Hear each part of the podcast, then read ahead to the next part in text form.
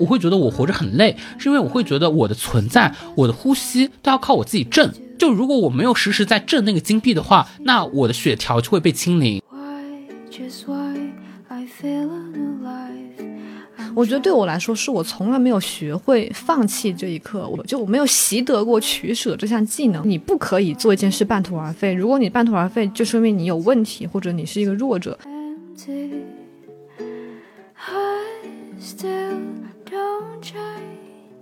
大家喜欢玩塞尔达，就是因为他们可以在塞尔达的世界里面无所事事。我觉得其实大多数人是害怕无所事事的状态的，你害怕你又浪费了时间，又浪费了机会。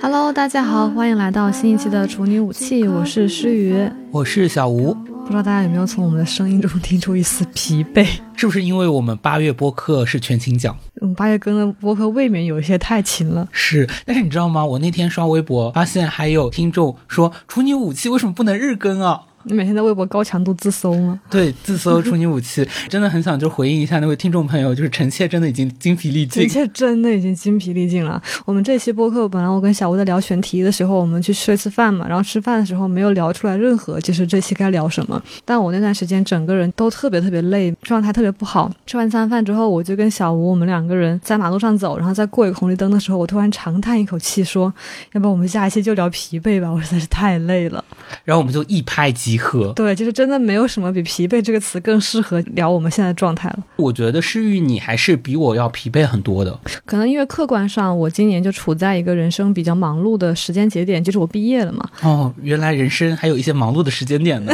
就是几大时间点：结婚、生子、毕业。毕业，结婚生子且不说吧，但我从今年三月份开始写毕业论文，然后做播客，然后毕业之后你还要租房嘛，找房看房，然后五月底六月初的时候。全国有很多音乐节的活动，然后我的朋友们来北京，我要陪他们看。然后我五月底到六月初，先陪我一好朋友去鸟巢看了五月天演唱会，然后又去哈尔滨看了二手玫瑰的演唱会。然后刚从哈尔滨回来，又去新疆我们公司团建。然后刚从新疆回来之后，又因为播客的活动被拉到了阿那亚。刚从阿那亚回来，我就参加毕业典礼。就我真的是从阿那亚买了早上六点的卧铺，然后八点钟呃十点钟到北京之后，十二点钟去参加毕业典礼，然后马上又开始租房找房，招待我妈来北京。刚招待完这些。马上就进入工作状态，开始出差和写稿，就觉得没有一天是能停下。今天就录播客，这一天是我过去五六个月来第一天，只有一件事情要做。就是录播课。我记得你当时说你去鸟巢看五月天演唱会的前一晚，好像睡了三个小时还是四个小时。对，因为那天有一个特殊的意外情况，就我要临时 临时被派要赶一篇稿，那篇稿是当天晚上六七点钟才找到我说要我写，第二天十二点就要发，然后我就九点钟开始写，就真的通了一个整宵，通到了八点钟，然后八点钟写完之后我去睡，睡到十一点之后下午就去接我朋友，然后去鸟巢。你是不是还给我发了一张照片？是你在鸟巢的现场，你还带着电脑？对啊。就是因为我 很要自然的说出来，对啊，正常人是不带电脑的。因为中午那个稿子有事情没发出来，是要晚上发，就类似于我在鸟巢现场的时候他们才会发，但我不知道会不会要我改动，然后手机上没办法改嘛，然后我就背电脑去的，然后在鸟巢现场，我就一边看着电脑里有没有新消息传来，一边听着阿信在上面唱歌，然后旁边人在欢呼，我觉得我就一个人坐在座位上就要猝死了。对我来说特别震惊和意外的是，那段时间我都能感受到你特别的忙嘛，因为感觉你每天就有十个待待待排着。中间我们就得到了一次受邀去安那亚戏剧节的机会，然后我本来就以为说，就在这么一个高强度的忙碌的行程下，可能你就会选择放弃了，因为我们过去也要干活嘛，就其实也不是说可以真的去享受什么戏剧和享受海边。对，但是你当时给我的反应是，哦，我要去。那当时我犹豫了很久，就当时这个事情本来我就说要不不去了，但后来我们俩一起再去新疆的飞机上，然后我们就合计了一下，我看了看他时间表，嗯，早上两小时，下午两小时，晚上两小时，那中间还有两小时可以休息呢，是不是也没那么累呢？我感觉我应该可以做到吧，然后就接了。有一点点说什么东西都想要，对，这个是我们今天想跟大家聊的话题。就我觉得我们周围所有人都陷入在一个特别普遍的疲惫状态中。这个疲惫有可能是因为觉得工作无论如何也做不完，然后我们在做一份没有什么成就感的工作，你不知道可以怎么样从这个状态中停下来。也可能是因为你觉得你面前有很多很多需要你做的事情，而你每一件都需要把它做完和做好，你无法再从中做出选择，什么都想要。以前我们小的时候会看到父母经常也处于这样的一个生活状态当中，但是那个时候我们其实不是很明白他们为什么必须得这样。对，我觉得特别不理解那个时候，就是每次家里的大人，就爸爸呀、伯伯呀，他们就会说：“啊，今天又出去吃饭了，是应酬。哎呀，我也不想这么忙的，可是应酬你推不掉呀，爸爸在忙，爸爸在忙。”然后那时候我特别不理解，我说：“你有多忙呢？就是你跟别人说你不吃饭不就行了吗？”然后到现在你自己才明白，说原来真的就是人好像会陷入一种身不由己的状态。我就觉得自己终于长成了自己最讨厌的样子。现在就是朋友们来找你，你就说姐姐在忙，姐姐在忙。我真正的忙，就是因为我明明这一天已经有三个 deadline，但是我的朋友跟我说晚上能不能陪我去哪里散散步，我心情不好，然后我就会放下 deadline，然后就去立刻去找他，然后回来之后再熬夜赶我的 deadline，然后我就更痛苦了。我觉得我们两个的疲惫都有一种特别强烈的身不由己的感觉。你的身不由己在于说，可能有很多事情都要做，就人的精力始终是有限的嘛。但对我来说，我的身不由己就在于，相比诗雨，我其实已经成为一个打工人五年了。然后这五年当中，你就经常会感受到那一种上完一天班、高强度的这个大脑的运转之后的那样的一种疲惫。我自己最常有这个感受是会发生在周一，因为周一的时候其实是我们公司要开选题会嘛，然后我们的选题会真的漫长到 令人发指。我跟每一个同行去讲，然后大家都会啧啧称赞，并且一定想要来一探究竟的那种程度。我们经常开完选题会的时候，已经到了晚上。比如说这一周，我大概就是接近于零点才回到家的。不知道大家有没有那种就长时间开会的那种状态呀？开到后面，你可会觉得你的灵魂已经出窍了，因为我们公司会有一些植物嘛。我开到晚上的时候，我就盯着那些植物看，然后我会觉得我也特别像一株植物，就是人还在那，心已经死了，植物人。我当时没有想到植物人，是因为植物给我一种它好像永远被锁死在那个位置上面，它没有办法移动。嗯，然后我会觉得我是那样的一种植物，就是没有什么人给我施肥、浇水，也看不到什么阳光，就在一个无人注意的角落慢慢枯萎的一株植物。是，所以我每次开会的时候，有时候会突忽然从座位上噌的站起来，就是植物活了。就是因为主要是我肩膀好痛，对，腰好酸，我觉得我需要，而且我手上那个运动手环会提醒我说，就是你已经两个小时久坐未动了，赶紧站起来动一动吧。然后我就会噌的站起来。然后小黄说：“再坚持三十五秒、三十秒、二十五秒，然后到零秒时候再噌的坐下去。”我每一次开完这么漫长的会议之后，我回到家，我都有一种特别强烈的委屈感。我之前一直会想，我为什么会委屈？因为可能这一天没有人骂我，没有人说我工作做的不好，好像没有遇到特别大的什么让我很窝心的事情，但我就是会觉得很委屈。对，我懂，就是我经常在周一时候给我的很多朋友群发，就是周一周一精神归西那个表情包。但其实我比他们来说，感觉我实际上在从事的工作量是要小很多的。比如我是在开会，我是在跟人说话和讨论，我不需要比如说他们那样频繁的去打字呀、敲代码呀，然后产出东西啊，就没有那么事务上的琐碎。可是我的精神还是非常非常疲惫。可能是因为我们这整个一段时间里面，它其中有一部分的工作就是有点像狗屁工作。如果说我们始终在做一件我们喜欢做的事情，或者我们始终能够进入一种心流的话，可能我们就不会有这么强烈的疲惫和委屈的感觉。而且你会有一种时间在被消耗的感觉，就是它没有被真正的利用起来，或者说把时间投入到一些有价值感的东西上，时间就那样白白的从指缝中流过了，我会有一种无力感。哎，但是这很神奇，就是其实你在工作的时候，可能你感受到很多时间被浪费掉了，但是其实回到家，你不会想着我要抓紧时间做什么有价的事情，其实你反而会用更多时间拿去浪费。就我觉得报复性浪费，完了，我们创造了一个新词：报复性消费，报复性浪费。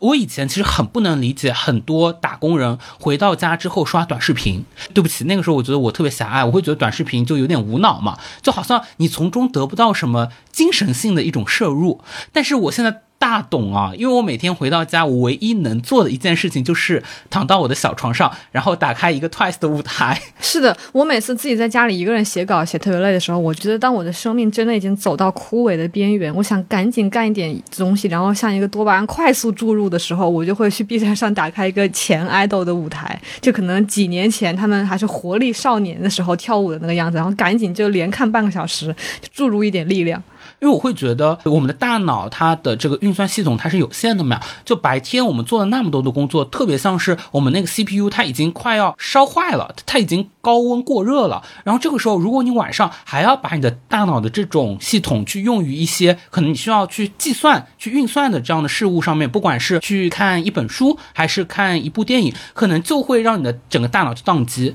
所以这个时候你唯一能做的就只有奶头乐。可是你觉得从奶头乐中是能获得真正的休息和放？放松的吗？我觉得我是有诶，因为对我来说，Twice 就有这个功能。我每天晚上我就看着九个元气少女在舞台上又蹦又跳，露出甜美的笑容，然后我就跟他们哼唱呀，我就唱 You made me special。就唱的时候，你就觉得你自己复苏了，你就不再是一株植物了。我也经常就无意的开始就是在网上冲浪嘛，就刷各种豆瓣小组呀、帖子呀、小红书啊，很快碎片时间就这样被消磨过了嘛。但我觉得这种杀时间的方式，并不能填补我心中那个空虚和难受的东西，就是那个能让我感觉到，明明我什么都没做，却依然觉得周一周一精神归西。我觉得我刷完了所有的这些帖子之后，OK，我不那么累了，可是我精神还是处于归西状态。因为我会觉得那个时候你其实是想要给自己充电，因为你本来已经电量过低，你可能已经就变红了百分之十以下了。我欣赏奶头乐，可能只是能够让我的电量从红变黄，但它其实从来没有真的变成绿色过，真的完全是这样。我之前段时间特别特别忙的时候，我们在新疆一起团建的时候，大家在大巴车上坐了很多个小时嘛，我就很担心说在车上坐这几个小时时间又被我浪费了。到那时候明明已经很累，就我只想睡觉，可是我不能够只睡觉，于是我就开始找播客听。我说就是那个时候，我们每个人都对于窗外的牛马们，就是还是非常的激动。只有诗雨一个人面色凝重，戴着个耳机，目视前方。对，因为我相当于在去新疆旅游之前，一直处于高强度二十四小时连轴转状态。我突然从这状态中脱离出来了，而且我是被迫脱离的，因为我事情还并没有真正的做完。所以那个时候还说：“哎呀，我不想去团建，为人为什么要去团建？” 我当时觉得我很多活没干完呢，这干嘛要拉我去玩啊？这是人类能说出来的话吗？那当时我在坐大巴车上的时候，我那天那几天一直在听一个播客，就是纵横四海他们出了一期专门教你大脑如何放松的。我听到前面的时候，它有一个核心点，就是说让你大脑放松，就是不要在你的大脑里给你列一个又一个的 to do list，让你的大脑不要总处于无尽的待办事项中。然后我立刻就把这一点记到了我的 to do list 上。套娃了，真的，我就觉得我其实根本不知道怎么样才算休息，我找不到任何可以让我放松和真正沉浸式获得快乐的方式，所以我会觉得我们这种所谓的应对疲惫的方式，其实有可能还是一个恶性循环。但是好像人仍然是需要说时间当中有这么一块，有点像属于自己。我想到我之前跟我一个在四大的一个朋友见面，四大的工作强度大家显然都就是臭名昭著了。四大是什么？就是四大会计事务所嘛。就普华永道那些，他们经常是凌晨两三点下班。他刚开始工作一八一九年，然后那会儿不是就是创造幺零幺那些热播嘛？他发现一个很奇怪的事情，是他每天两三点钟下班回到家，第二天十点前又要到岗。但是就算他只有这么见缝插针的时间了，他仍然会看完一集幺零幺。他怎么做到的呢？他知道他每多看幺零幺一秒钟，他就要牺牲自己的睡眠时间多一秒钟。但是他觉得人就是需要这一段时。间，但是其实它恶性循环之处就在于人还是需要足够多的睡眠时间，只能通过牺牲睡眠时间的话，第二天他上班更疲惫了。嗯，这让我想到就是一个古老的，就我大学的时候，大家会说，就是学业、社团和睡眠三个中只能获得两个。哦，我特别懂哎！我自己最忙的时间是在我大二，那个忙的程度可能就接近于你前段时间快毕业的时候，因为那个时候我有主专业，然后我又学的特别差嘛，所以要花一些时间去临时抱佛脚。然后我又我自己中文系的双学位，有校媒的工作，有在人物杂志的实习，我那个时候还自己搞了另外两三个社团。我现在事后回想呀，我能够去实现它的方式是，我就牺牲自己的睡眠。嗯，我那个时候一天出现在宿舍的时间都不超过六个小时。天呐，今年上半年我的室友每天跟我睡一个宿舍的室友，他说他觉得已经有两个星期没有见到过我了。好典型的那种故事啊！你回来的时候他已经入睡了，然后走的时候他还没起床。他说：“他说诗雨，我觉得我已经很久没有见过你了。诗雨，原来你现在长这样了。”我们是特别特别需要给你的生活增加一个缓冲地带，来让自己的疲惫有一个可以喘息的时刻。但是我从来没有真正的找到过做什么事情能让你放松，是因为它背后那个根本的问题没有解决。我觉得我们之所以会这么疲惫，包括你说得牺牲睡眠时间来做社团和学业，在所有事情中辗转腾挪，其实是因为这所有事情中你一件都不愿意放弃，你所有事情都想要做好。嗯，原来我们都是很贪婪的人呢。但我以前从来不觉得我自己贪婪的，就是包括前段时间小吴叫叫我做一个那种黑暗人格心理测试。对，我们可以普及一下黑暗人格测试，是我最近在我的社交圈里面有一些风靡。为什么我很想做这个测试？是因为我发现我身边的圈子里面的朋友，就大家的黑暗指数都很低，然后我就很怕说我测出来是个大坏人，然后我就做了一下。哎，哎，这个结果就让我有些，你先说你测出来多少？我测出来是百分之四十九，然后它是全世界的人类就是占比最高的那个分布，嗯，就是就我就非常平庸。啊，你又开始怎么就落到平庸上？一般那个表好像出来结果之后，如果你是五十往上的话，就说明你比较黑暗；五十往下就比较善良。我们小吴就是刚刚好，哎，踩到四十九，对，就还是善良的那一挂，善良但不多。我的以前大学的很多同学，我让大家测，大家基本都是六十往上，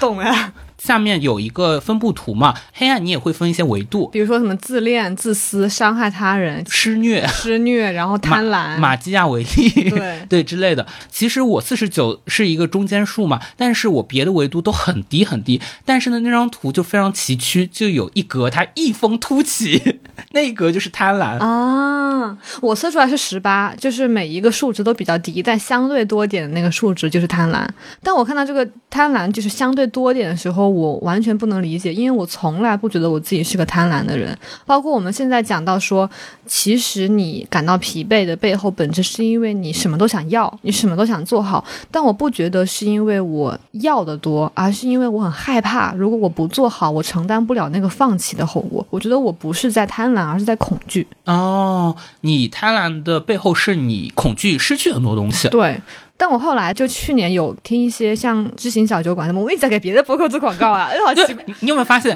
我们听播客都不太一样，我听播客就是听人家在那边写扯淡，你听播客就是我又学到了一个道理。对，很奇怪，很难想象我们播客主播是在听这种类型的播客。哎，但我能懂了，我最近都是在看那个文娱界怎么创业。OK，就当时听知行小酒馆，他们就是在讲投资知识嘛，然后我去了解了一些投资方面的东西，然后就发现，在金融界，大家非常常提到的就是赚钱和亏钱，其实本质上最重要的是人性和你对自己人性弱点的理解和把握，而其中影响最大的两个人性弱点就是贪婪和恐惧，啊贪婪和恐惧我们都踩中哎，Yeah，这是我们赚不了钱的原因吧？然后贪婪和恐惧其实就是一体两面的。然后他们会说，巴菲特能赚钱，就是因为他在别人恐惧时贪婪，在别人贪婪时恐惧。就你看到行情涨了，别人都在贪婪的要多要，你就会恐惧说是不是坏事要发生；看到别人在恐惧说大跌的时候，你就贪婪说哦，到了我进场的时候了。哦，看来还是我想太简单了。我以为巴菲特是他一心只贪婪，他从不恐惧，所以他成为了巴菲特。那当然不是，还是要综合的。嗯，所以其实贪婪恐惧是一体两面的。我觉得我恐惧很多，才让我意识到，也许我内心深处贪婪也很多。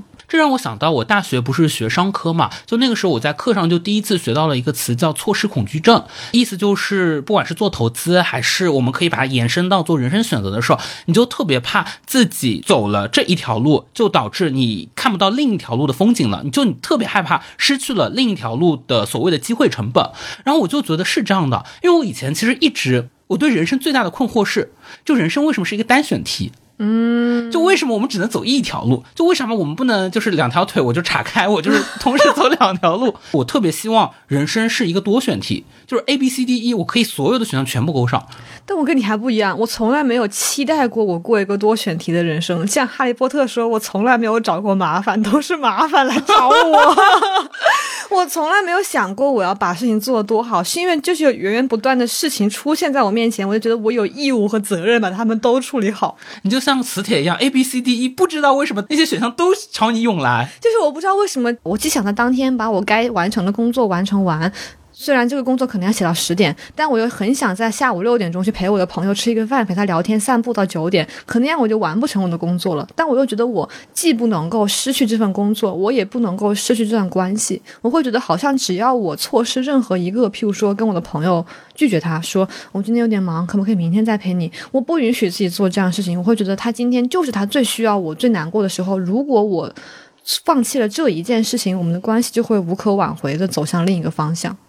我觉得其实也不是说是都是人家主动找上你，是因为你的人生还是拥有了很多的篮子，你还是把你的鸡蛋放进了不同的篮子里边。在我们找工作那一期播客里面，你有讲到说，其实你是一个写稿的人，然后你还做播客，其实你还会翻译小语种，然后你可能还会有一些社会学的论文。就其实你的人生的。面相就是有些狡兔三窟，就你本来就是有很多个篮子在那边，然后你每个篮子里面都会放着很多的鸡蛋。但问题在于，我之所以不觉得自己贪婪，是因为这些篮子现在结果上是都有，然后里面都有鸡蛋，但我主观上不是我自己有意识的去寻求说，今天我要制造一个这样的篮子，放进我的一部分鸡蛋，我不是这样的，而是说，就是我学了我的专业课，然后我写了我该做论文的时候，有一些机会出现了，或者有一些我的朋友们来到了我的身边，我们认认识了，然后我觉得这是一段很好的关系，我希望和他一起做朋友，或者说这是一个很好的机会，我希望能够完成这本我喜欢的书的翻译。然后这件事情越积越多之后，我不知道该怎么样取舍，我就会觉得天然的，好像一件事来了，我又喜欢，那我当然就该把它做好，不存在第二个选项。我们在谈论既要又要还要的时候，有可能啊背后的一种心理反而是既不要又不要还不要。你好像从来不觉得说你真正的可以把所有的鸡蛋放进一个篮子里，或者说你可以对于一件事情是全部的全心投入的。对我来说，我在我的职业的初期的那几年，有短短的经历过这样的一个阶段，但是如今的我也完全的变了。对我来说，我觉得这是一个时代的变化。我会觉得现在做很多事情，机会就是在变少了，因此我会特别恐惧。如果我把鸡蛋放一个篮子里，哦，这个篮子它如果质量不是很好。它可能底下就漏了，那这个时候我的鸡蛋岂不都被打翻在地了吗？所以我会希望说我要多找几个篮子，这也是我能想到现在很多年轻人在自己的工作之外，大家都要去找一份副业。我觉得可能是基于同样的心理，我觉得大家好像也不是真的有多么的贪婪，而更多就是在于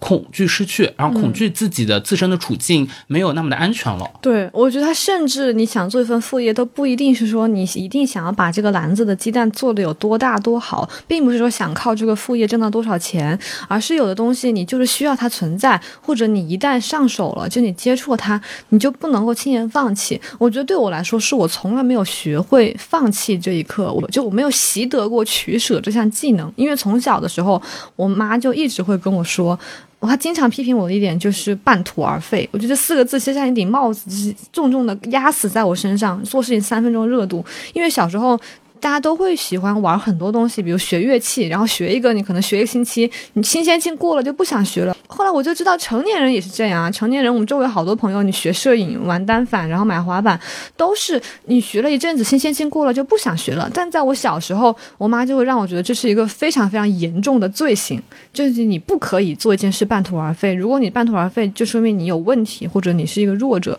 以至于我现在到什么程度，就是我。阴阳师这样一款游戏，我玩了六年，就从开服玩到现在。我之所以能够坚持玩到现在，不是在于我多喜欢它，而是因为它每隔一两个月就会出现一个大型的版本活动，那个活动会出现一些只有那个活动才会拥有的物品。比如说一个限定版皮肤，如果你不参加这个活动，你就会失去这个皮肤。所以我大三的时候，我在欧洲交换的时候，每天在外面旅游和上课的时候，我还是打阴阳师。我朋友问我说：“你为什么每天打？”我说：“因为这个活动我不能错过。”他说：“你从这个活动中能获得什么呢？”我说：“就是一个限定的头像框和一个限定的皮肤。”他说：“那这个东西对你的现实生活有什么帮助呢？”然后我想想说：“嗯，好像不能转化成任何东西。”他说：“那如果你错过了会怎么样呢？”然后我就。说不出话了，但我还是仍然不敢放弃，因为这个游戏里的每一个人都默认说，一个只在这一次出现的皮肤，你一定要拿到，哪怕你的这个皮肤它可能和很多个成百上千的皮肤一起，你一年都用不上一次，这个衣服你一一年都穿不上一次，但你依然必须要拥有它，你不能够没有它。我其实很能理解，是因为像到我这样的一个阶段，工作了几年，很多身边的朋友都到了一个有点像职业上的迷茫期，或者说想要转换一下赛道，大家都有这样的想法，大家都没有那么喜欢自己这份工作了。但是当我们聚在一起去谈论的时候，大家互相给的安慰和给的建议还是苟着吧。嗯，对。然后我回去以后，我就一直在想。大家都已经那么不开心了，为什么还要苟着呢？我觉得就是一种恐惧，你很害怕说现在这份工作我没有那么喜欢了，但万一外面的世界，我甚至找不到一份更好的工作，我甚至找到所有工作会让我更加的难受。就是眼下这是好像是你已经能够把握的唯一的东西了，那你就苟着吧。对，这让我想到就是我之前在读韩敏哲的《爱欲之死》里面，他有提到说，无法休息或者无法面对死亡这种停滞性、负面性的东西的人，其实是在过一种。苟活的人生，好像我无法拒绝任何休息或者失去任何东西。我什么都有了，但这个什么都有，并没有让你的生命更丰富，它只是反而成了一种苟活的状态。你说这个又让我想到，我前段时间和我一个在大厂待了六年的朋友见面，他后来从大厂辞职了，但有一次他又回到了那个大厂，这个大厂他搬了一栋新楼，然后这个新楼呢，他开辟了一个巨大的地下一层，这个地下一层里边有一条就非常宏伟的美食街，就是有无数个档口，每个档口售卖着各国的美食，在这个档口的旁边就会有一个巨大的健身房，大家就可以在里边跑步，健身房旁边又有一个巨大的心理咨询室，嗯，一切都是免费的。你会发现，它几乎覆盖了马斯洛需求理论里面的就每一级。然后它其中最终指向的不仅仅是让你更好的工作，它会让你觉得你好像你整个生命体的所有的维度都覆盖了。但是也正是这种包罗万象。给人一种很强烈的一个害怕，你会觉得自己的生活好像不再是生活，它有一点点像是在生存。这听上去有些奇怪，是因为他还给你提供心理咨询呢，还给你提供健身房呢。但是我就想起来韩敏哲他之前提过一个概念叫健康狂热症，嗯，他的意思是，当我们觉得我们的生活其他方面已经没有任何的可能性了，你唯一可以把握住的是自己的生命。最终，一个个体，你什么都有，但其实你什么都没有，你唯一拥有的就是你的身体。我不觉得精神咨询室的存在就说明他所构筑的那个地下世界提供了你需要的最高层次的精神上的需求。心理咨询室它其实是当负面性出现的时候给你一个治疗，但它不提供主动性、积极性的快乐。我的那个朋友就有说，他那段时间。他明明应该感受到幸福，但他却没有办法感受到。他觉得自己身上最让他害怕的一件事情是，他每天晚上回到家。因为他真正的是精疲力尽了，他不仅是工作，还有所有的这一切给他带来的精疲力尽。在健身房里跑了下，所以他其实甚至不是入睡。他说他觉得他每天晚上是晕厥过去的。哦，这个词当时给我的震撼很强。比如说我们入睡的时候，其实我们脑袋里会想很多事情，这当然会导致我们可能失眠了。但是我觉得想本身还是比不想要好。晕厥的意思是你已经没有一丝一毫的多余的脑容量去想去思考了。嗯，我知道，我有一个做咨询的朋友，他他们咨询就上项目嘛，然后他经常就是一个项目就是连干很多天，然后熬夜通宵，没有一点休息那种。然后他说他每次下了一个项目之后，他就会在家里就是昏过去，就是昏过去 两三天，就是真的就是你能知道人昏过去什么状态吗？就是你别说讲话和思考了，就你的大脑是一片黑的，你眼前是一片黑的，他就植物人状态，就晕倒过去两三天，然后再缓缓苏醒。哎，但我有的时候会还挺想要这种状态。我之前有过一个脑洞，我在想人能不能就是短暂的死亡一下，就是让我死亡个三天，然后三天之后我又复活了。你要的有点太多了，你又开始既要又要想要了。对，所以前段时间我还看到新闻，就是有亿万富翁把自己冰冻，然后冰冻了一段时间以后他又活过来了。哦，那我以为那个是想长生不老吧。哦，但我以为是人在极度疲惫的时候，就希望 用这种方式使得自己就是什么都不想的度过一段时间。我会觉得我们这个时代对于我们年轻人要求很多嘛，其实我觉得对于女性的要求会更多。我就想到你刚刚描述的你那种既要又要的心理过程，太像芭比里面的那一段宣言了。就芭比里面就会说，对于一个女性来说，她不仅要搞好自己的事业，她还要把周围的人照顾的无微不至，然后她。他要瘦，但他不能太瘦，但他又不能说自己想要瘦，他会说：“我需要因为健康而变得瘦。”嗯，我会觉得其实要求真的非常非常的多。我觉得这一段就是芭比，她其实里面有讨论很多，因为欧美的女性主义是在变化的嘛，它有很多不同流派。曾经在我觉得小学、初中，就是一零年左右的那个阶段，美国最风行的一个女权主义流派，就它强调是 lean in，我不知道你听过没有啊？就是那个桑德伯格，对，就是 Facebook 的那个。女性可以做到一切，对她就是说，只要你够努力，女性就可以既当好妈妈，又当好职场女性。你既可以照顾好孩子，也可以做好工作。如果你做不到，是因为你还不够强。那我们的目的是让自己变得更强。我觉得这个思想就是。很强很深的影响了那个时候年幼的我和一大批女性，包括刚才我们说，我会觉得我必须要把所有事情都做好，是因为我觉得如果我做不好，就是因为我不够强。只要我足够努力一点，再让自己更疲惫一点，我就可以把它们都做好。因此，我才会觉得最不重要的是我的身体和我的睡眠。我可以为了它牺牲我的身体，以疲劳为代价，带来的是我是不是能证明我是一个更强的人？这个其实也是韩敏哲说的，是否定了否定性。嗯。就是人是不能有负面的，你拒绝任何消极的东西。我记得《芭比》那段宣言里面还有说到，女人不能消沉，不能平庸，不能害怕死亡，嗯，不能自私。对，你想她选择的让芭比进入到这个异常的世界里的那个点是橘皮组织和想到死亡这两件事，我觉得非常代表性。因为今年也读到上海千鹤子新出一本书叫《女性生存战争》嘛，它里面就是在讲，就为什么新自由主义影响下的那种女性思潮好是带有一定的误导性和偏见性的。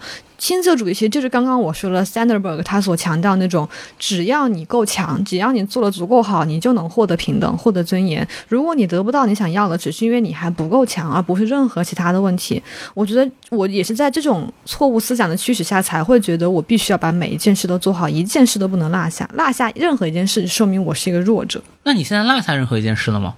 果然没有吧所以？我现在肠胃炎了，你不是知道吗，所以你现在还是个强者，你只是一个得了肠胃炎的强者哦，不能跟大家说你得了肠胃炎，因为得了肠胃炎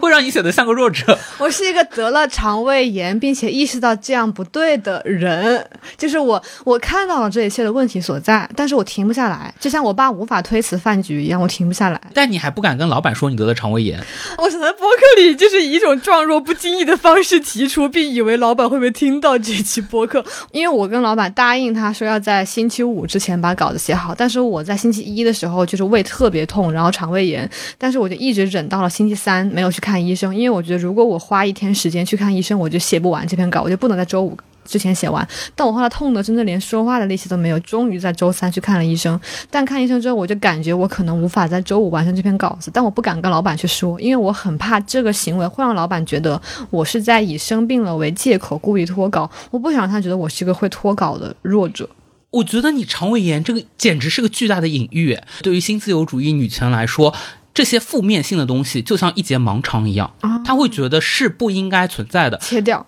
但问题就在于盲肠就会在它疼痛起来的时候，使得你整个人觉得世界就要毁灭了。就像芭比在那样一个欢乐聚会上，她突然想到死亡，她会觉得世界就不一样了。嗯，就所有那些你以为你靠自己的努力就能够实现的，然后不断的压榨自己的身体、奴役自己的身体所能做到那些事情，你看似完成了这件事本身，但背后有一个东西一直在替你承担它所倾泻的所有垃圾，但那些替你承担的所有这些废弃物的。累赘的就是你的身体，它最后就报应到你的身体上。就好想知道桑德伯格每天是怎么拉屎的。我真的想知道，就桑德伯不会有任何身体疾病吗？他不会有情绪困扰吗？我觉得所有就是能够坚持做到那套既要又要，就是我既成为优秀的职场员工，又成为最好的妈妈的女性，她面对那个压力，一定会要么摧垮她的精神，要么摧垮她的身体。听众朋友们可能看不到，我们录制期播的时候，诗雨同学仍然在不停的捂着她的胃。我这几天每天状态像一个孕妇，就是肚子好痛，然后就左手叉腰挺起肚子，然后右我总我总是情不自禁的问几个月了。哦右手就开始揉我的胃。我已经连续吃了三天小米粥了，我崩溃了。嗯，对，回来对于桑德伯格来说，他可能是有一种幸存者偏差，他可能真的做的还不错，但是我觉得大部分的女性，大部分的人类是做不到他这一点的，所以我也会想到说，韩敏哲他也会提到嘛，我们曾经是一个规训社会，现在是一个公祭社会，意思是我们的情态动词已经发生变化了，原来是别人告诉我们我们应该怎么做，现在是我们觉得我们能够怎么做，但是这样的一种新自由主义的允诺，它不一定实时是生效嘛，他会觉得我们可以通过这样的个人努力，我们就自我优化、自我完善，但是常常我们看来就是一种幻觉嘛。你刚刚说自我优化的时候，我突然就很悲哀，我觉得我在给我我在给我自己降本增效。那你的就是肠胃就是被你降掉的那个本，对，大脑像这个我身体这个公司的 boss，就他在自我优化嘛，就他把我的肠子给优化掉了。天哪！然后其实你的肠子现在正是在进行劳动仲裁。哈哈折磨我，就是要呼吁我给他应有的权利。你要是给他一个 N 加二，可能他就他就没事儿了。嗯，就是吃小米粥嘛，哦就是每天养着他吃小米粥。所以韩米哲就会说嘛，以前我们的那种规训社会可能制造出来的是疯子和罪犯，但是这样的一种幻灭，它其实带来的是一种内耗和自我压抑。所以最终我们这个社会不停生产出来的就是抑郁病患者和消极厌世者。其实规训社会指的就是说，在以前，比如说十九世纪的时候，人生活在这个社会中，他更多听到的是你必须怎么做，比如你要遵守法律，然后你不能怎么做，你去满足这个社会的规范，满足这个要求就可以了。所以大家会就是被压抑，你是被一个外在的条条框框给压抑住，然后以至于你无法满足你自己内心的那个需要，无法突破外在的那个桎梏，就成为了罪犯嘛，你要去违法。但现在。这个外在的桎梏，它内化到你内心深处，它不是在又说你必须做什么，而是它许诺给你一个美好的泡泡，告诉你说你能做到什么。You can 呀，Yes you can，这是奥巴马 哦，真的，我我零八年是奥巴马竞选，我小学六年级，我买的书叫做《奥巴马大传》。你所有人都会觉得 Yes I can，你能做到这件事，但恰恰是你能这两个字成了一个压在所有人身体上的重担，正是它驱使着你去不断的奴役你的身体，让你成为。自己的奴隶，而你当你做不到这件事的时候，不会有法律来惩罚你，是你自己内心的那个律法在惩罚你，让你变得内耗。说为什么我这么没用？为什么就是我是一个如此糟糕和差劲的人？我第一次看到别人发一个表情包的时候，我非常的震惊。我不知道人是可以这么想的。他发那个表情包是 “sorry”，这个需求我做不了。让我想到，就是很久以前，我听到康迪老师在展开讲讲里面也提到过，就是他去年最大的进步或者最爽的一次，就是说他直截了当的和老板提出说：“我做不了，这事情我做不到。”哦，好想知道老板的反应。可能是一种较为委婉的方式提出吧，但就是哪怕说你告诉自己说，原来我是可以说这句话的，这些这个想法都从来没有出现过。哦，但以我的经验，大部分老板会装作听不到。OK，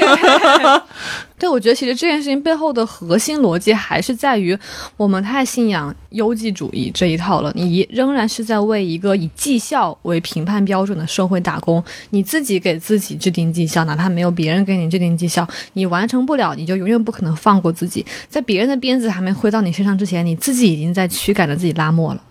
当然，我们不能否认这个社会还是存在着非常大量的外在的剥削、阶级的剥削。我确实实时感受到更强烈的是一种自我剥削。我就每次在咨询室里面，我聊了半天，我总是会绕回来的一个话题是：我觉得我这个人，如果我取得不了任何成就，我就不配活着。嗯，就我经常会跟他说，我会觉得我活着很累，是因为我会觉得我的存在、我的呼吸都要靠我自己挣。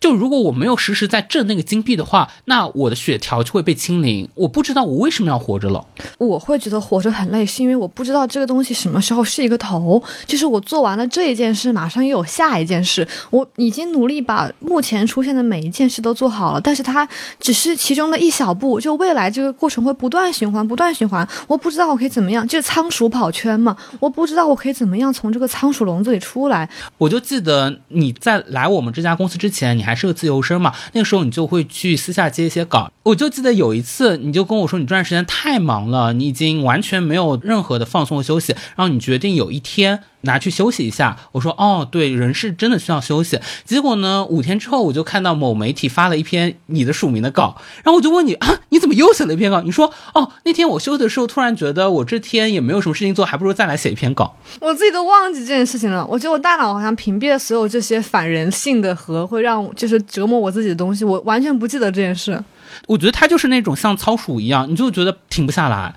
但这种事情越来越累积，越来越累积，就会抵达一个极点。我想到前段时间有一个什么新闻啊，就说好像又有一颗彗星要就是擦着地球而过了。我就希望它快点撞吧，求求了。对，加油，彗星！那个时候你就发现，就是社交媒体上所有人的反应就是。世界毁灭吧！求求了，快一点，快一点！真的，我素未谋面的三体新故乡什么时候来消灭我？我觉得那就是因为大家觉得什么时候是个头呀？大家有没有那个勇气说自我了结一下吗？不是自我了结，就是你想不出有什么非极端的方式可以把你从这个循环和陷阱中拉出来，你只能期待有一个巨大的外力，它把这个世界上的一切都毁灭了，然后把你的仓鼠笼子也毁灭了。我倒没有那么期待世界末日，但我真的会期待世界大乱。末日了，我这不就啥都看不到了吗？但我还是有一种很强烈的吃瓜心态，就是有一种我特别想要看看这个乱纪元会发生点什么。我觉得他某种意义上是是一个救世主，哎，嗯，就是一个反面意义上的救世主，但是他可以把我从现在的这一整套生活秩序中拯救出来。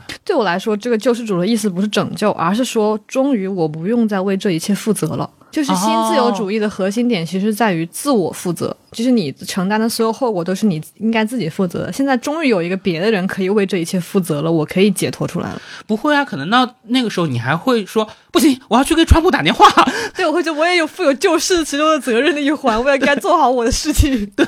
万一我不做事，这个地球就毁灭了。对对对，是你没有跟美国总统通好气，导致这个世界大乱的。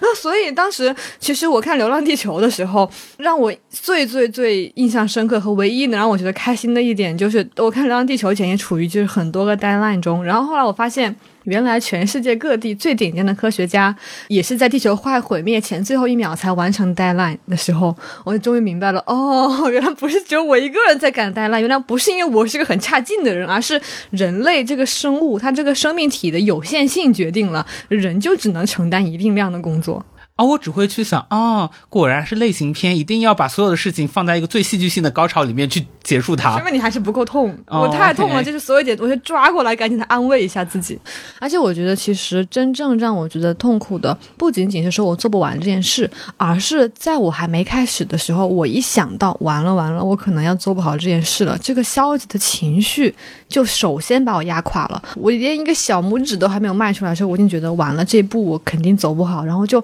我就会被这个消极情绪所笼罩，其实非常接近于抑郁。我最后其实是两个星期交了稿嘛，但我其实最后写稿时间只有一一个星期。前面第一个星期我都躺在床上，就陷入一种发烂发臭的状态，就我在被非常非常强烈的自我谴责和自我攻击所笼罩，然后就每天躺在床上，什么事情也做不了，也没有力气下床，就那里哭。我当时采访过一个六年换了十九份工作的年轻人嘛，然后他做的那些工作还都是特别狗屁工作那一种，比如说什么电话客服啦、接线员啦、什么销售员啦。就是我当时对他的所有形容里面最最打动的就是，他说他每天早上都起不来床。真的，就是人在抑郁和你情绪低落的时候，你是没有力气做任何事的。就下床，它是一个能够展现人主体性的动作，你知道吗？就是我要开始迎接新的一天了。它其实反映了一个很积极的生。活态度。当你很绝望的时候，你真的无法做到下床这件事情。当我曾经还是一个积极乐观、阳光的小孩的时候，我可以做到闹钟一响我就把它摁掉，然后就立刻起来嘛。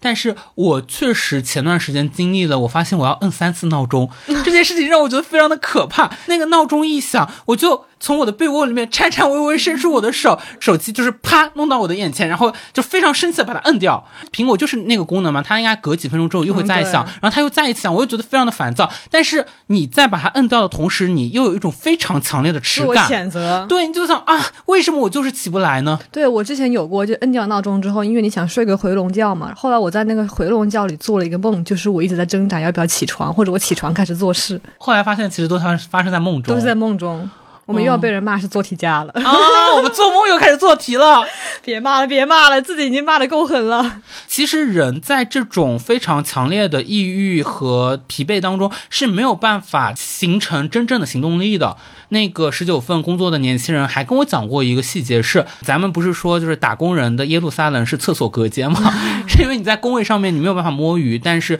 你可以花一些时间去厕所隔间，那。就是毕竟生理需求人都得解决嘛，他就说他那个时候坐在马桶上面，他要打开自己的 B 站，他甚至没有办法看完任何一个完整的 B 站的视频，他会把推到他首页的每一个视频一一点开，然后一一点叉退出。他就做这样的一个机械的工作，但是他其实并没有摄入任何的信息，他也没有在任何一个视频当中停留超过十秒钟。我觉得这就是疲惫这件事情背后反真正让人绝望的事情，就它并不是说你停止，让你的生命停下来，陷入这种好像是休息的状态，你就可以获得真正的休息。其实不是的，在我躺在床上发烂发臭的时候，还有当你的那个采访对象他在厕所隔间一个一个点掉 B 站视频的时候，他看似是你没有在工作，但不是说你。你没有在工作，就等同于休息。休息是件非常困难的事情。这件事情只能够说你在无所事事，但无所事事更容易让人陷入一个消极和绝望的状态。我自己其实有过比较长的一段无所事的时间，也就是我失业的时候。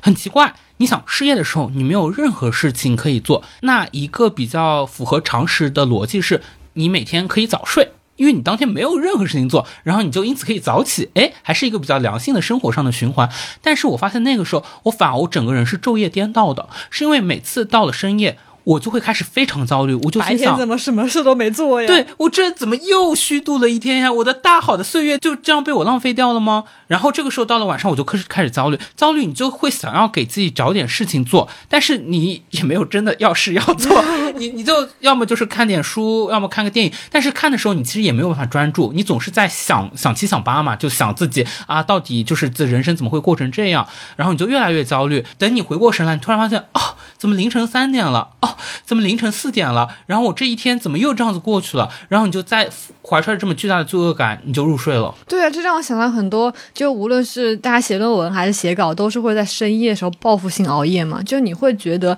你不能接受你是一个浪费了一整个白天的 loser，你必须要在晚上的时候做点什么。但它其实是一个恶性循环的开始，你仍然在仓鼠跑圈的那过程中，只不过你白天跑了圈不够，你晚上要多跑几圈，但你一整天其实仍然就是困在这个恶性循环里，就像你走不出那天一样。包括我觉得之前你讲大厂的那种生活情景，让人绝望的不仅仅是说你无法获得一个积极正向的精神需求，更重要的是说你的日子是千篇一律的，就是你每天每天都是一样的。我觉得这才是真正痛苦的来源。你做不了任何不同的事，也没有任何让你感到自己好像干了点什么的事情。让我想到，就之前有一个游戏叫《永远的七日之都》，就这个游戏我没有玩过，但我一直记得这个名字。就我觉得我很多时候会觉得我的人生就好像陷在了这个永恒的一日中。哦，你看过有一部电影叫《土拨鼠恒之之日》，还有一部电影叫《永恒与一日》。但我当时看《土拨鼠之日》的时候，我真的是心有戚戚，因为我真的是在我自己失业的时候看的。嗯，然后你就会发现，里面的男主人公他每天哦动作都一模一样，就每天那个闹钟在同一个时刻弹起来，然后他要同时把它关闭，然后他又陷入了这样无尽的循环当中。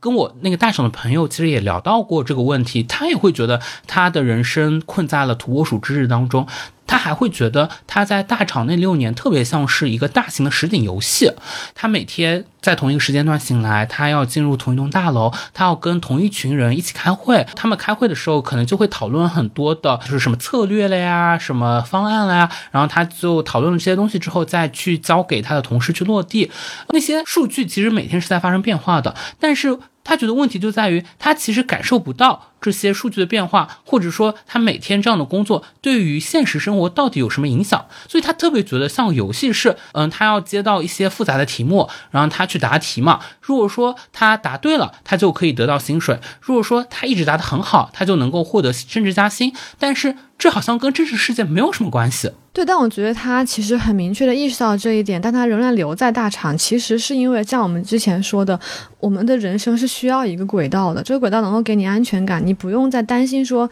你在做无用功，你在无所事事中浪费了自己的大好青春。但现在我们也明白说，人生是旷野而不是轨道嘛，就是你在轨道中看不到旷野中的风景。但我一直觉得人生是旷野而不是轨道这句话，它看起来非常的温柔、包裹、有力量，但它其实它让你忽略了背后你要真正的实践这句话所要付出的巨大的努力。人家跟你说，就是呃，告诉你说你要面对的、你要走向的是去是去旷野，你会觉得啊是茫茫的草坪，你要走向一片大好天地。但与此同时，没有人告诉你的是，当你迈向旷野的时候，你同时要放弃轨道，你要从轨道这个高速列车上跳下来，你要失去的是什么？你要放弃的是什么？这句话其实是非常令人恐惧的。而且我会觉得发明这句话的人，他真的用了一些些障眼法，因为旷野这个词真的听着很文艺，很温柔。对，它会让你想的就是像风吹草低见牛羊，花蝴蝶在飞来飞去。但你万一换一个词，人人不如旷野，人生如荒野，嗯，那荒野就会让你想到一些危机四伏嘛，你会想到外面有狼叫，然后外面有大老鼠。但我们当然不是要批评大家，或者也完全不是要否定这句话，而是说，当我们都从意识上接受了这句话，然后你真的想去实践的时候，你却发现，其实它背后有一些你未曾预料到的，会让你恐惧的东西，就是你其实也不敢抛下那条轨道。旷野它其实很重要的一个特点是，它其实没有目标的。我们不知道我们的终点在哪里，我们不知道我们要去向哪里。哎，就像很多人玩塞尔达一样嘛，其实很多人反而是很喜欢探索。他 我有没有跟你讲过我玩塞尔达的样子？我真的就是我在塞尔达里就是特别，你 不会又在做题吧？我特别害怕，我不知道我该干嘛。我是去我朋友家玩他的嘛，然后我就一直问他说这个地方我该往哪走，然后说我打这个小怪是对的吗？我这个金币是是要去领吗？我可以去下一关了吗？因为这个游戏里它没有那个指导手册了，我就不不知道我该怎么做，我就会一直战战兢兢的问旁边的监考老师说：“老师，我这样答题对吗？” 对，虽然我不是一个资深的游戏玩家，但是我也会听很多我的朋友们讲，大家喜欢玩塞尔达，就是因为他们可以在塞尔达的世界里面无所事事。我觉得其实大多数人是，包括我在在内，其实是害怕无所事事的状态的。你害怕，你又浪费了时间，又浪费了机会。我的人生当中最被强制性的进入无所事事的一段时间，其实是在航班上。你想，我们平时几乎二十四小时我们都会连着网，连着 WiFi，但是在飞机上你是被迫断网的。嗯。但是我这种人的性格就是，我在上飞机之前，我就会预料到接下来两个小时、三个小时我会没有网，然后我就很害怕这段时间又会被我浪费掉，于是我就会下载大量的视频，下载大量的文章到我的手机里边，然后我就想，嗯，等会我又可以有精神食粮了，这个时候我又可以有东西来阅读、来吸收、来摄入了。但是你知道吗？我我不知道我的手机为什么会这样。就是有很多的 A P P 在断网的状态下面，它连这个 A P P 都打不开啊，还会这样？但我有遇到过，就是我是会在提前下好书，就微信读书上读，然后想要在飞机上看书。我是在别的网站上下载的离线图书，导入微信图书，结果发现打不开。然后我当时在飞机上，我真的我气疯了，我觉得我的血压比当时那个飞机的那个海拔还高。我当时遇到的是，当时我要出差，然后我就要看一些纪录片做功课，把它下到了一些视频的 A P P 里面，然后我点开发现，他说。哎呀，没网了，该页面空空如也。然后这个时候你就真的会觉得一脚踩空。嗯，但这个时候你就确实你就被迫无数是无所事事了嘛。然后那个时候，其实你唯一能做的事情，其实就是看窗外。所以这个时候，我突然第一次能够真的静下心来去欣赏窗外的风景。当然，窗外也没有什么风景，除了云。但是你就可以因此去观察一朵云，去研究一朵云，你去看它的褶皱，看光照在它上面折射出的光彩。然后，因为有的时候你如果正好是比如傍晚的航班的话，你其实就能够看到那种日照云海的那种感觉。开始的一两秒，你的大脑里面还是充斥着各种各样的杂念，会想接下来我的工作怎么办？然后我是不是还有很多 deadline 没有做？但是你就如此观察这朵云超过三分钟，你就会发现你进入了一种心流状态。你就是说夸张一点，你可能就真的觉得就是好像被这个云包裹住了，你就这样子悬浮于天地之间。对，它其实看似好像你的大脑没有在做什么有用的东西，没有处理一些有价值的信息，但其实相反，我觉得它是在创造，就是你是你在和。这个云，一个新的事物进入你的脑海，然后你又创造出了一些新的东西，你生发出了一些新的感受。我经常会在飞机上灵光乍现。我经常是在一趟航班结束之后，我的备忘录里面会多了非常多的文字，但是它不是那种什么成型的，我一定要对外输出的文字，而就是很多的碎片。是的，其实就在今天来录这个播客之前，就我一个人坐到房间里看书嘛，就我坐在那个窗台上看书。很奇怪，我以往看书会很担心说我要多久把这本书看完，很怕看不完。但今天因为我第一次处于一个很休闲的休息的状态，所以我发现我看书的时候其实是看一会儿，停一会儿，就抬头望着窗。外发一会儿呆的，然后我觉得其实发呆的这个时间和我真正的把眼睛盯在书上吸收那些句子的时候，它所产生的感受是一样的。就是我在发呆的时候，也会觉得有一种生命力和进入心流的感觉。但我当时发呆的时候，我突然想到，我很小的时候在儿童文学上读过一个小说，叫《发呆 Club》，讲的是一个女生，她是一个转学生，然后很孤僻，然后她到一个学校之后，她自己成立了一个社团，叫发呆 Club，就她特别喜欢发呆，然后这个俱乐部唯一的活动就是坐下来看天和发呆。然后她没想到这个很无聊的社团居然有很多很多人加入，最后就他们形成一个庞大的团体，就是一起坐在麦田，坐在校园，然后翻出去在马路边就是发呆。但后来她发现，大加入这个。社团的人并不是像他想那样和他一样喜欢发呆，每个人都有所求有所图。有人是因为喜欢他，有人是因为喜欢的年级里风云的男生来了，有人是因为觉得大家抬头看天很酷。但只有他一个人是真的就只是享受发呆和无所事事这一件事。你讲前半段的时候，我还以为这是一个我的解放日志的故事，就他们成立一个解放俱乐部，然后我就会觉得哦是。发呆，它就是一种解放哎！但是听到后半段，啊，才知道这是我们的真实世界。哦，我们儿童文学居然会看待如此残酷的故事。嗯，对，它是一种就淡淡的忧伤。哦，我觉得有点残酷呢。嗯，但说回来，我觉得发呆并不像我们想象的是浪费，相反，它是在这个给你的大脑休息的时间里，其实给予了你一些创作和激发你真正生命力的可能性。对，就像刚刚说，发呆是一种解放，而解放就必然会带来创造。嗯，对，我想到我之前就是听纵横四海那期播客的时候，他说到说你要让自己休息的时候，你不应该怎么样呢？不应该让你的大脑处于无穷无尽的代办事项中，但应该怎么做呢？他给出的答案其实非常反常识，就大家都会觉得说我要休息，我就需要停下来去刷一些手机，然后不用进行输出。他说恰恰相反，真正让你大脑获得休息的方式是你要去做。你要去干事情，去让你的大脑做一些和平时不一样的事情，去创造一些东西，然后你才能够进入那个心流状态。在你在从事在 do a thing 的时候，你才会恰恰反过来得到一个 rest。我就想到之前有一些同行会跟我聊，就说采访这个事情，就是张姐，我的朋友张姐曾经说过，她每次采访采到两个小时整，就那一秒的时候，她的大脑就关机。他就只能做到两个小时，然后他会很好奇为什么我经常能够跟采访对象聊到六七个小时。我也觉得是因为一肯定是因为我们两个非常的气口非常对嘛，对。但与此同时，其实你们就进入了一个有点像是创造力频道，然后你们在这个频道里面，其实你说出来的每一句话都会激发他说出一些让你意料不到的话，但是这些话又可以反过来激发你的创造力。就在这个一来一回当中，我会觉得我就完成了一场非常好的对谈。对，其实你是在进行一个输入、输出、再输入。再输出的良性循环嘛，很多人就单纯的休息，其实是一个你拒绝输出，只单纯的输入，但是那个输入和你也没有真正的互动，也不一定是你所谓的有价值的任何东西，就是纯输入，其实不能给你带来那个流动的感觉，你必须要输出。所以我们看起来好像输出，无论是说话还是写作还是怎么样，好像是一个让你增加你负担的东西，但其实相反，它是一个能够释放的东西。我记得以前就是抑郁症疗法里面有一种就是写作。就是你每天写日记，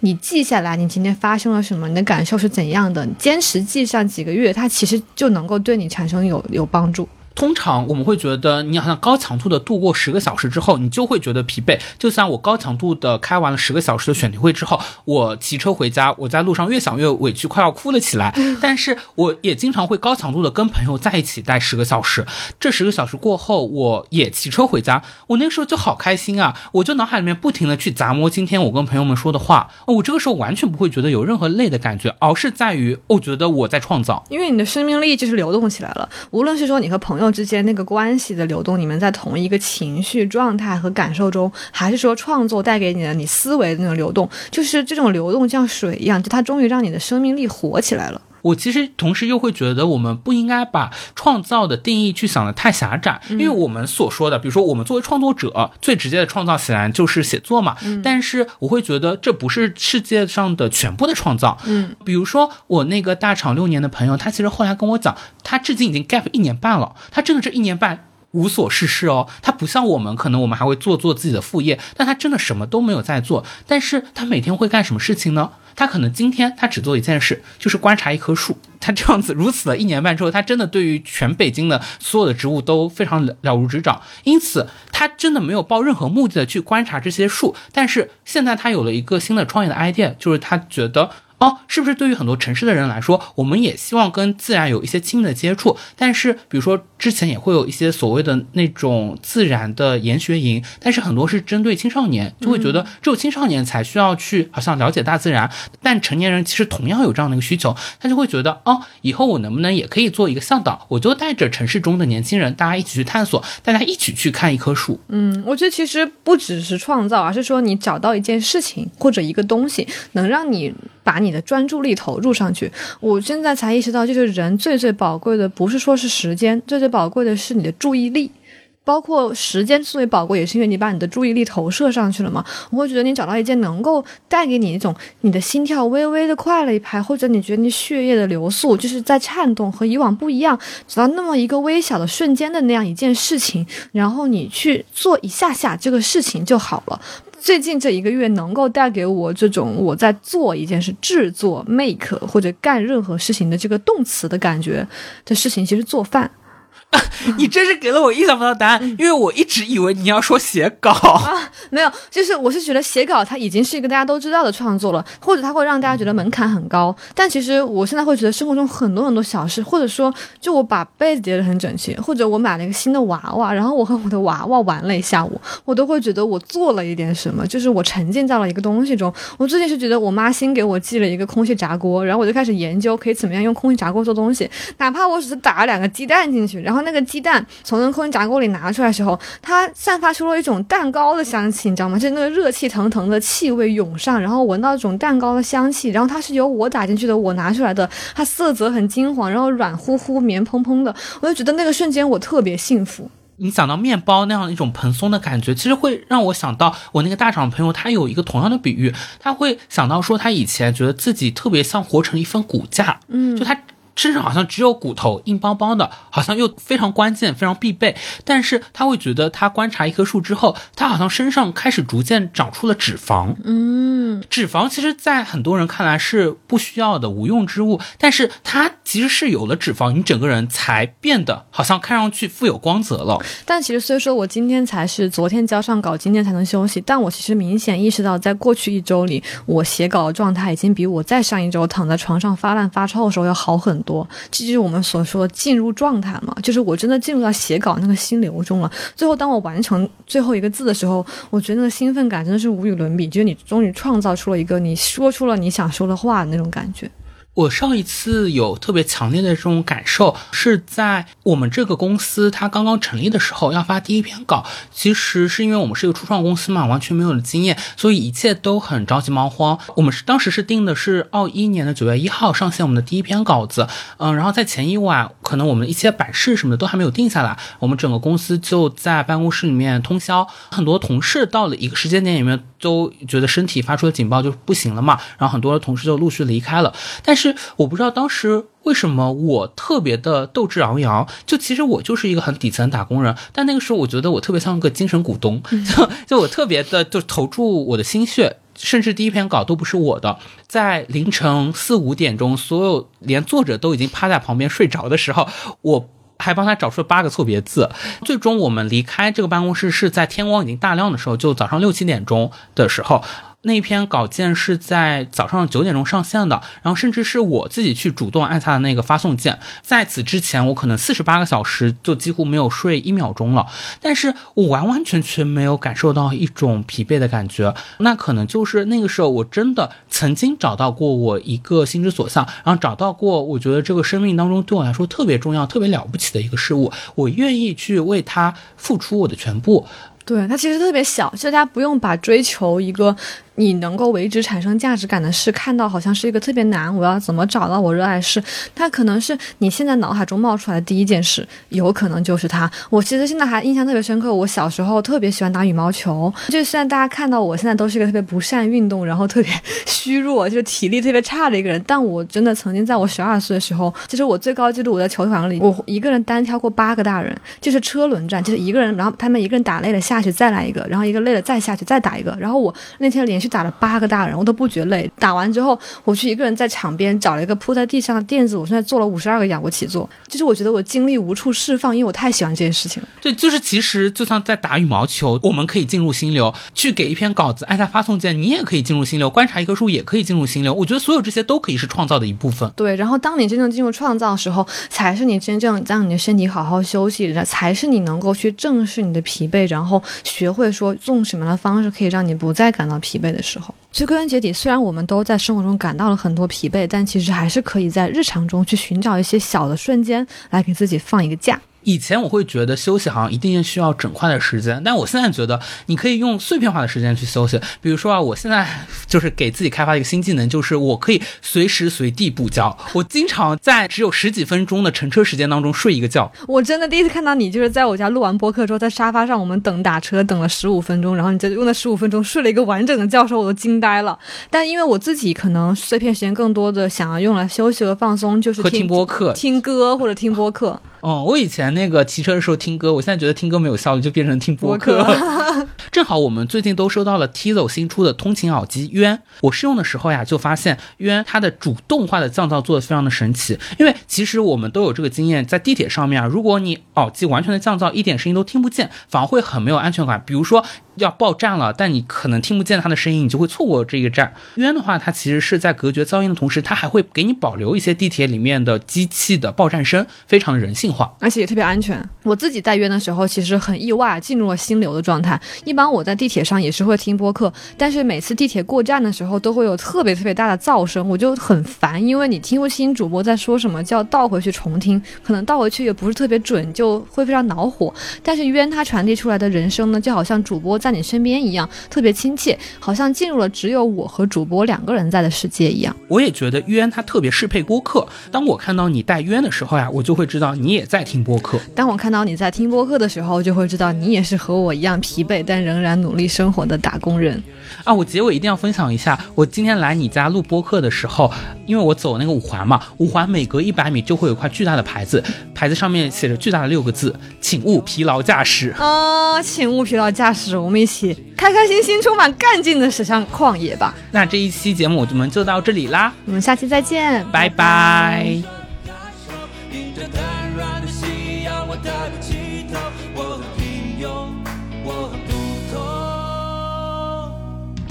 感谢收听处女武器播客。如果喜欢我们的节目，欢迎在 show notes 里扫码添加小助手微信，进入我们的听友群。你也可以在小宇宙、喜马拉雅、网易云音乐、苹果播客、Spotify 订阅处女武器。同时，也特别欢迎在微博和微信公众号关注处女武器播客，或者写信给我们的邮箱。复杂世界里，我们期待与你赤裸相遇。